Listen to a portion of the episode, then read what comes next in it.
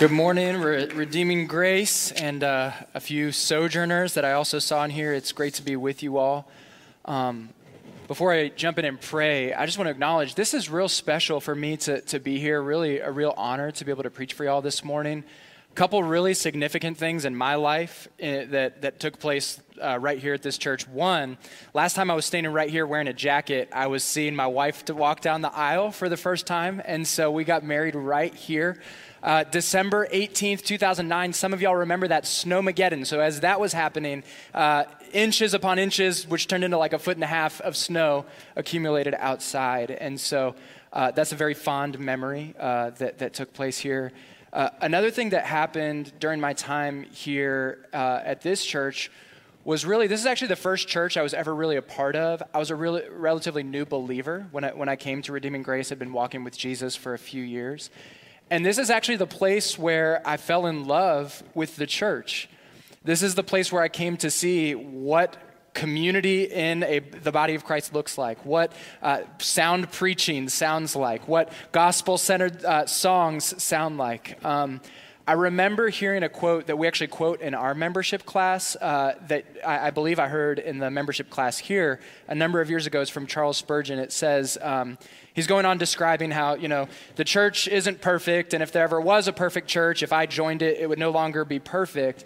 And then he says, in, in summary of that, still, as imperfect as it is, the church is the dearest place on earth to us. And uh, the church to me at this church became the dearest place on, on earth to me. And uh, the Lord allowed me to move from this place uh, to then uh, take what I've learned here. And now we've been serving the Lord at New City Fellowship in Manassas for four years now. And so it's just a real joy to come home. And uh, this morning, as I'm here, I want to encourage your prayer life. I feel like that exhortation you, you heard during the announcement time is so relevant and uh, very, very relevant as we get ready to begin the new year.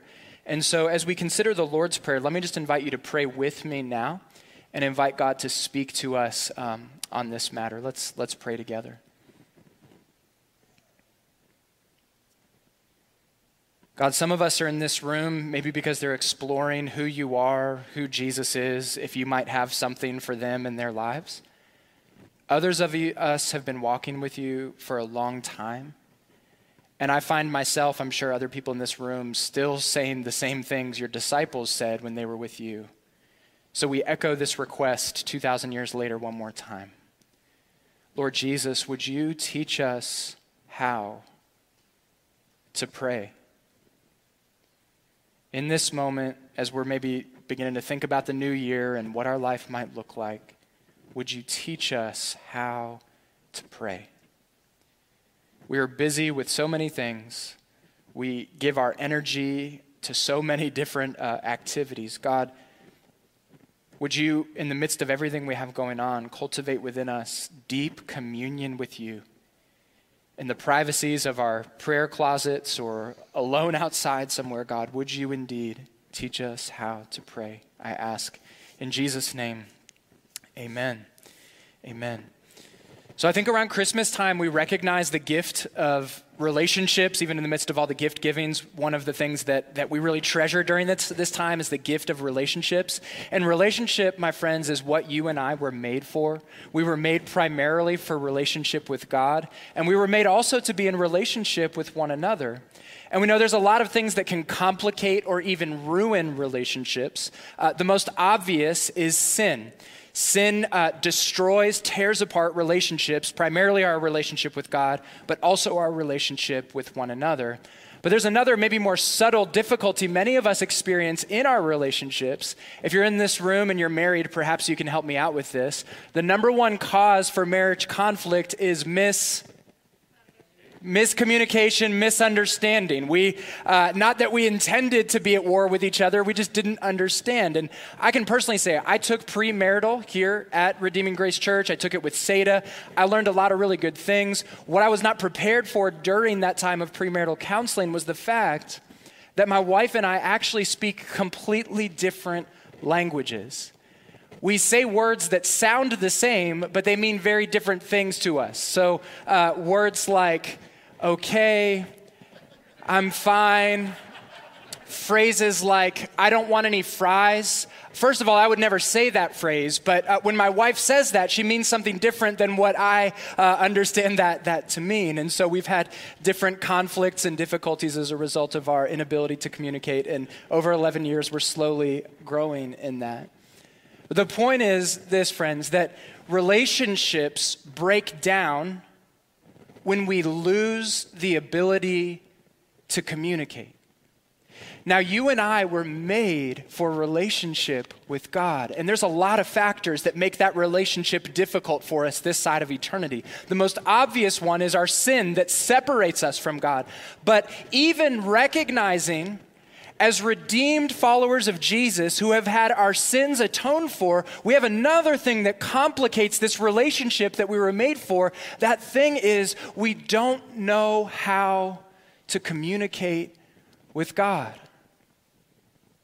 Like Jesus' first disciples, we have no idea how to pray. That's indicated in the passages that precede the one this morning. So, on the one hand, you have the Pharisees who are using prayer to basically get attention from people. You've got the Gentiles who are mentioned that have uh, these kind of long, repetitive phrases that they heap up to perhaps get God's attention or get what they want. And so there's lots of misunderstanding of what prayer even is. But even for you and I who have been walking with Jesus for a long time and have read the Sermon on the Mount before, uh, even we still, knowing what prayer is supposed to be, struggle to actually engage in it. I'm sure if we were to go around the room this morning, and I would include myself in this bunch, and I were to simply ask, hey, how is your prayer life going right now? Few of us would say, thriving, dynamic, alive. Most of us would say, I want to pray more. I just struggle knowing how to actually do it. My mind gets distracted. Uh, sometimes I feel like I'm just talking and there's nobody on the other end of the line. Anyone been there before, right? Like we struggle to pray. And so this is what Jesus is doing for us in the Lord's Prayer. This is so much more than just a uh, quotable prayer that we can rehearse, though it's fine to do that. What Jesus is doing in the Lord's Prayer, brothers and sisters, is restoring our ability to communicate with God. That's what he's doing here. He is restoring our ability to communicate with God. In salvation, Jesus opens for us uh, access to the throne room of God. But in the Lord's Prayer, what he's doing is teaching us once we actually find ourselves in the throne room, how do we engage with him? That's what these words show us. And let me just tell you how I want to break this, this passage down, uh, how I want to structure our time together this morning. J.I. Packer points this out, and I think it's, it's very powerful if you can get a hold of this in the way you use the Lord's Prayer. So typically, as we get ready to pray, we come into the Lord's presence, and maybe we have a, a bit of an agenda of our own. God, I have some things I'd like to talk to you about right now. In the Lord's Prayer, what, what God does is He actually uh, takes control of the conversation. And instead of us coming with our questions, there's some questions that are pressed on us from this prayer that find their answers in the passage before us. So, as we consider this passage together, I want us to consider these three questions. Number one, it's as though God is asking us as we begin to pray, Who am I to you? Who am I to you? Number two, he asks us, What do you want more than anything right now? What do you want more than anything? And then, number three, what do you need in order to carry that out? What, who am I to you? What do you want more than anything? And what do you need as, as a means to that end? And we're going to go through each of those questions one by one. Okay, so let's, let's begin with the first one. We're asked this question of identity who am I to you? Anytime we begin a conversation, it's helpful for us to understand who it is that's on the other end of that conversation because the identity of the person we are speaking with will shape how we go about that conversation. And so, as we begin to understand God's identity for us, as we begin to pray, this is how He answers the question Who am I to you? How does God want us to approach us? Our Father in heaven. Our Father in heaven. These two beautiful truths about God hold one another in tension and uh, are important for us to understand as we begin to approach God. So, what's the first thing that God wants to know as we begin to approach Him? Number one, He wants us to understand that we're His children that he's a father to us, our father who is in heaven. These words that Jesus is saying would have been a shock to all of the first century uh, listeners who were learning how to pray from Jesus. Wait a second, you mean we can just uh, walk in and call God Father? Recognizing that while we are sinners and as a result of that, God's enemies, we can just call him Father, yes, through Christ and only through Christ because of the adoption we experience in our salvation. As we step into God's presence, we address him as our Father.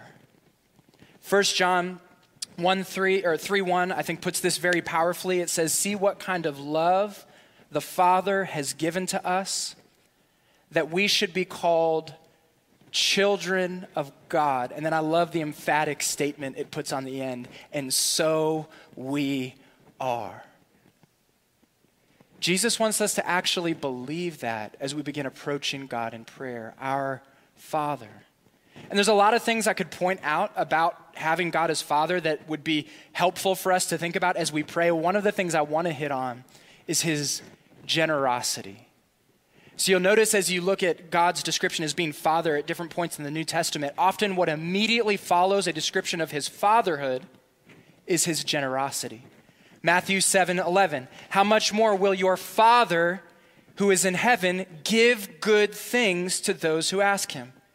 James 1:17 Every good gift and every perfect gift is coming from above is, is from above coming down from who? The Father of lights. One of the things we need to understand as we begin to approach God in prayer is how generous he is as a father. I feel like I experience this around this time of year every Christmas season. So I come in feeling the hangover from the previous Christmas year and, uh, you know, all the stuff that was bought and then probably lost at some point throughout the year. And I come in with a very sober, like, okay, this year, we have a talk, me and Chelsea, we are going to have self control. We've got a budget, we've got a plan. We're going to stick to that thing, and we're going to get a few things, and we're going to be thankful for those things we get a week into shopping, forget it, pull up Amazon. I'm going to Target. We'll hit Cabela's after that. Get out the wrapping paper. We'll figure it out in January. Don't worry about it. But uh, what, what's happening there? One, it's a need for me to exercise a little bit more self control. But two, there's this desire as a father to give to my kids. I love to give my kids gifts. And what Jesus wants us to understand as we come into his presence is that our Father loves to give us gifts generously. He's not going to give us everything we want because that would destroy us. But he's, he's generous. So we're to approach our Father in heaven. And then the second part of it, our Father who is in heaven. This, this holds in tension God's fatherhood with uh, a sense created within us of awe of holiness, of power. So I, I think J.I. Packer's right when he points out when God is described as being in heaven, that's not so much Jesus telling us the location of where God can be found, but more so a description of the position or the status he holds. Our Father is the one who is in heaven, who sits upon the throne, who rules over all of his creation, uh, who does everything in accordance with his will. Psalm 115, 3 when it's describing God's heavenliness, listen to what it says after this statement of, his, of, of where he is. It says, Our God is in the heavens, he does whatever he pleases. What we're met with along with God's fatherhood is a sense of his sovereignty, his control, his power. And I think this leaves two effects on us as we pray, or one, one big effect on us as we pray. I think what it gives us is a sense of confidence. Oftentimes we come in to pray with just some timidity. Can I ask that? Is God really going to do anything? When we understand who we're talking to, our Father who is in heaven, we have confidence that He not only wants to hear us, but has the ability to carry out whatever it is He wants. So, as we begin to pray, the first question that's pressed on us, brothers and sisters, is Who am I to you? And we find the answer in the Lord's Prayer. We have who God is to us, our Father who is in heaven.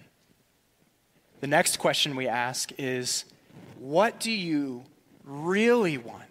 What do you really want more than anything? We want a lot of things. What do you really want? This next, uh, these next few lines in the Lord's Prayer are a bit of helping us set our priorities in order. It's a bit of a first things first moment that, that Jesus allows us to have because he knows how quick we are to move lesser things to first things, things that are of secondary or some other line of importance, all the way up to first importance. And so, what he's doing here is resetting our priorities. What do you really want?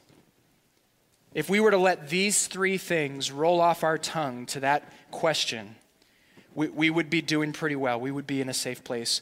God asks, What do you really want as you pray? Here's what we should respond with God, number one, what do I really want? I want your name to be hallowed.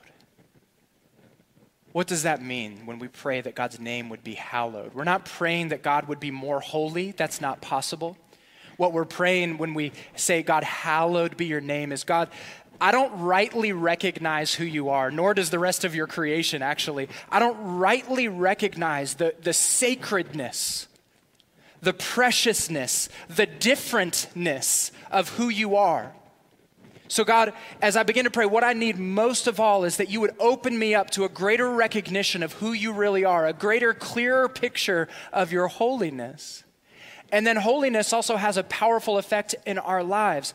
In a sense, one way we could define holiness would be by using the word devotion, as Sinclair Ferguson points out in his great book, Devoted to God. You see, in the Old Testament, when something was uh, regarded as holy, what that meant was that it was devoted, it was given a singular use. So there's a lampstand in the temple, and it was holy because it was fully devoted to that temple. In other words, you weren't allowed to take that lampstand back to your home and light up your uh, Christmas tree with it. That, that wasn't something you were allowed to do. It was singularly devoted to one purpose, being in the temple. So when we say, God, hallowed be your name in my life, what we're saying is, God, would more of my life be devoted to you? My, my first things first, my priority is that more of my life would be devoted to you. And then, secondly, we pray, let your kingdom come. God, what I want more than anything is to see your kingdom come into this world. What this recognizes, along with the rest of the Sermon on the Mount, is that God is indeed king. And his kingdom advances when people recognize the salvation that Jesus offers. They place their faith in that salvation, and then they say, Lord, I want to live my life under your authority. I, want to I want to value what you value. I want to do what your word says. Uh, I want to live my life under your authority. And as people are saying this, the kingdom of God is coming. And so, in this way, the kingdom of God is not so much about a place, but about a person. And when people come to live under the authority of that person, Jesus, the kingdom of God is advancing. And so, what we're praying, God, secondly, what I want more than anything else in my family, in my city, in this world, is for this glorious kingdom to advance. What would it look like for this to be a priority in your prayer life as you begin the new year? And then finally, we pray, let your will be done. What do I really want, God? I want your will to be done in my life. I've got a lot of things I desire and a lot of things, a lot of ways that I would do something. I want you to replace that with your will. God's will is, of course, expressed in his commandments or perhaps in the example of Jesus. And what we're saying is, God, may your will be done on earth as it is in heaven. In other words, starting with my life, would there be no incongruity between how I'm living and what your will is? Because that's what it's like in heaven. In heaven, everything comes under the, the will, the desire of God. God, would your will be done in my life? So as we continue to pray, we're asked the question what do you really want? Really want more than anything? God, what I want more than anything is your name to be hallowed your kingdom to come and your will to be done. That is the first things first in my communication with you. Hey, and can I tell you a couple really powerful things that happen when we begin to pray this way? Number one, as we regularly pray with these priorities, we are constantly reminded it's not about us. And we regularly need those reminders that it is not about you. Your life is not about you. Your life is about the glory of God. And when you make your life about you, you're going against the grain of the universe. The entire universe is pointing to the glory of God. When you make it about you, you're going against that grain. And as one theologian said, when you go against the grain of the universe, you get splinters. How many frustrations? Difficulties, obstacles do we face in our life for trying to make it about us? Jesus is giving us a kindness here to get with the rest of all creation and joining and making our lives about the glory of the eternal God. So, the first effect this has on you when you pray this way is that it, it uh, reminds you that it's not about you. But can I tell you another thing that happens when you make these your priorities in prayer? It gives you, I would even say, guaranteed answers to your prayers. Often we come in to pray and we have some requests and we're not really sure if, man, God, are you going to hear this? Are you going to respond to this? If these three requests, hallowed be your name, your kingdom come, your will be done, are rolling off our lips, you can be sure you will find answers to your prayer. So I can say personally, like, Something I enjoy uh, to do uh, is outdoor activities. I'll be, you know, fishing or hunting or something like that, and these things typically require a lot of patience. Sometimes a lot of sitting in the cold and things like that. And so uh, I'll be sitting out there, and I remember the verse I read, you know, 1 John three. You know, see what kind of love the Father's lavished on us that we should be called children of God. So I'm like, God, I'm your child. I've been sitting out here a long time. It's cold. If you could just send a deer, I, I would just really appreciate that. And I can tell you this morning that not once has that prayer request been answered as I've, as I've lifted that up. But I wanted to read for you all a journal entry that my wife and I wrote down from 2015. Uh, it's, the title of it is Manassas Church Plant. We didn't even know the name of our church. And these are the requests that we asked. Number one, we prayed that, that God would bring it about from start to finish. It would be His work for His glory. Number two, we prayed for our family's humility, sanctification, preparation, and blessing for this. Number three, we prayed for every financial need to be met. We needed, I mean, over the span of the church plant, hundreds of thousands of dollars that didn't exist.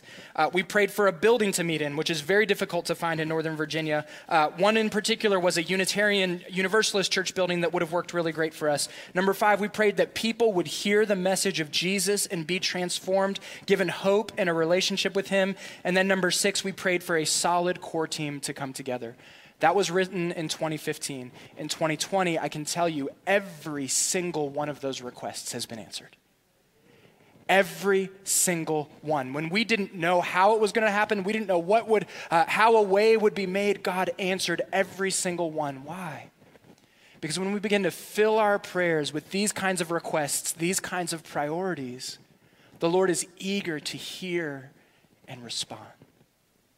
So, what would it look like for you to allow the Lord Jesus to reshuffle the priorities in your prayer life? He asks us this morning, What do you really want more than anything? We respond, God, hallowed be your name. Let your kingdom come and your will be done. And then he graciously invites us to consider this.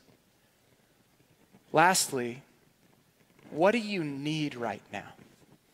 Uh, to say more specifically, you just said what you really want is to see my kingdom come, to, to, to have my will be done. All right, in order to do that today, what do you need? And he gives us three, three answers to, the, to, to, that, to that question. God, number one, I need you to meet my, my just physical needs. We are embodied physical people. We have physical needs. God, I need your physical needs. And so, uh, what do you need? Number one, God, I need you to, to uh, give me today, give us today our daily bread. This is, of course, reminiscent when uh, Israel was in the wilderness and they were supposed to rely on God for their daily provision. And so manna was sent from heaven, but the amount uh, that was sent was enough for just one day. If they kept more than what was needed for that day in the morning, it was rotten and filled with worms. And so uh, one day's provision is what they were given, and God provided for them every single day. What God invites us to do in our prayers is to take what we need, not even next week, not even maybe tomorrow. God, today, right now, I need this. For some of you, that may be just physical provision. Maybe it's, it's financial. Lord, I need money to buy groceries today. You can lay that before the Lord and, and watch His hand work in your life. Maybe you're at home with little kids and it's just a simple request of God, I am, I am dead tired. I don't have enough energy to make it through the day. God, today would you give me what I need to, to do your will even among these little ones? He invites us to come to him with the need of our physical provision. And then, number two, the need we have for forgiveness. The fact that this is in the Lord's Prayer, which is really designed for people who have entered God's kingdom, who have been walking with Him, is actually truly remarkable. So, just there wouldn't be enough songs in the universe to sing of the grace that it took to cover yours and my sin before we knew Jesus. I mean, if you were to just think of all, all, all, the days, all the rebellion, all the things you did before you actually met him, that there would be a sacrifice to cover those sins is more than we could ever ask for. But do you know what Jesus is recognizing when he invites us to pray for forgiveness in the Lord's Prayer? What he's recognizing is hey, listen, even after you've entered my kingdom, even after you've received my forgiveness, you're still going to sin. And guess what? There's grace and forgiveness waiting for you when you do. That is remarkable. In 1 John, John describes how if we confess our sins, he is faithful and just to forgive us and cleanse us from all unrighteousness. That was written to a church, recognizing we will continue to fall short. And friends, don't hear me saying that that's a license to now, okay, hey, there's forgiveness in the Lord's Prayer. I can always ask for forgiveness, so I'll do whatever I want. No, we already said what we wanted more than anything was to do God's will. And so when we pray to find forgiveness, when we fail to do God's will, what we find is the very energy and strength and zeal to carry His will out. What was said of the woman who was known as a very sinful woman weeping at Jesus' feet? She who's been forgiven much will love much. And when we're forgiven much and we love much, do you know what we want to do? We want to obey God's will much. It, it reorients our heart and our desires when we encounter Him on a regular basis, knowing we fall short, but recognizing there's forgiveness for us even when we do. So, what do we, what do we need? We, we need our physical provisions. And Jesus, knowing who we are, knowing that we are prone to wander, he says, You're going to need forgiveness, and you can find it in me as you continue to seek me day after day. And then the final thing we need lead us not into temptation, but deliver us from evil. Lead us not into temptation. This is a verse that some scholars have debated about how are they to understand it and it's of course recognizing what James 1:13 says that God doesn't tempt anyone and I don't have the time to dive into that. What what this request simply recognizes is the following. There is a tempter out there that has a plan in place to completely destroy you and shipwreck your faith. There is a plan in place right now, right now, there is a plan in place to get you off of track in your discipleship and your faith that you've placed in Jesus, to get you off track. And like an expert chess player, this tempter is already 10 steps ahead of you. You may have a couple victories here and there, but there is a plan in place to destroy you. Here's what we recognize when we pray God, lead us not into temptation, but deliver us from evil. What we're recognizing is God, when it comes to that tempter, I'm not strong enough to handle that on my own. Left to myself, I'm gonna fall into temptation. And so I need your leadership. I need your protection. I need your provision in my life. I'm not strong enough. I can't do it. It's the same sense of what Jesus was inviting his disciples to pray in the garden. As he was praying and they were wanting to sleep, he says to them, Hey, uh, watch and pray that you may not enter into temptation. The spirit is indeed willing, but the flesh is weak. As we pray this, what we're recognizing is, Lord, I'm, I'm not strong enough on my own.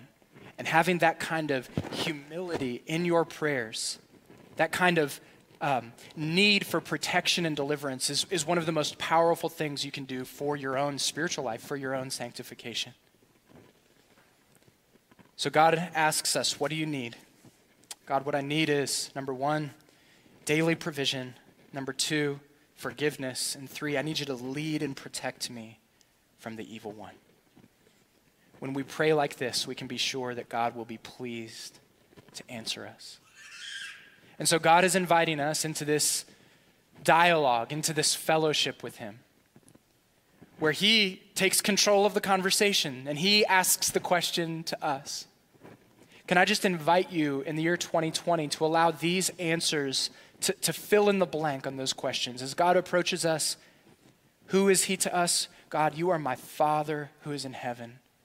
What do you really want right now more than anything? God, there's a lot of things that I want, but as I really survey my heart, what I want more than anything is for your name to be hallowed, your kingdom to come, and your will be done. What do you need right now? God, I need you to provide for what I need today. I'll trust you with tomorrow, but today I need this. I need you to forgive me where I've fallen short. And finally, I need you to deliver me and protect me from the evil one. This is how we begin to communicate with the eternal Heavenly Father. As we get ready to close, let's just recognize this. Sin takes away both the opportunity and the ability to communicate with God. Jesus recognizes we don't have that ability. So, on the, uh, at that moment in his ministry, he climbs up on a hill and he begins to teach us how to pray so that we could know how to communicate with God. But if all he did was teach us how to pray, it wouldn't be enough. Because we could pray this prayer perfectly, but left in our sins, our prayers would simply fall to the ground. So Jesus then, sometime later, climbed up another hill in Jerusalem but this time not to teach, this time to die, this time to pay the penalty, the sin price that you and I have accumulated in our sin.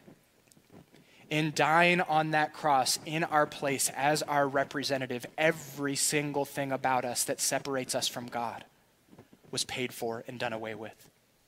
Jesus then went down into a grave and on Easter morning, when that stone was rolled away and rolled wide open, so was opened the opportunity for you to communicate with God. What is stopping you, especially this new year, from taking advantage of that opportunity?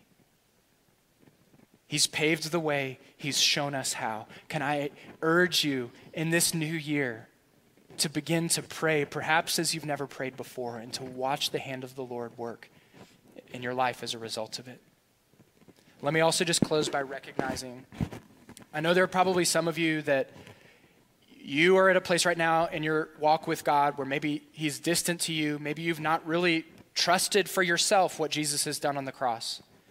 Maybe you used to uh, be in church around this time of year, you kind of find your way back in maybe, just maybe, this morning, as we talk about this conversation with God, He might be inviting a conversation with you. And I think just like He takes control of the conversation in the Lord's Prayer, He would take a control of the conversation right now, where He would say to you, first things first, you are a sinner. You deserve God's judgment, God's wrath. He sees everything about you, He knows everything about you, and He knows, He knows that you're a sinner. He says to you in the midst of that that he sent his son to pay the penalty for your sin on the cross and to rise up from the grave on the, on the third day so that you could have new life. You can respond back to him, even right now, even right now, by saying, God, I, you're right. I'm, I'm lost. I've been far from you. I've sinned against you. God, I repent. I don't want that in my life anymore. I turn to you and I turn to Jesus as the, as the one who pays for all of it. So, God, I, I'm turning away from my sin and I'm turning to you. Maybe this morning you could offer a prayer that sounds something like that. I want to pray for all of us and for you right now. And maybe if anything that I've said in, in terms of a new relationship with God that, that strikes you this morning, if you want to talk to me, or I'm sure one of the pastors or someone that brought you would, would love to speak with you as well. Let's pray now uh, together and uh, even take these words into account.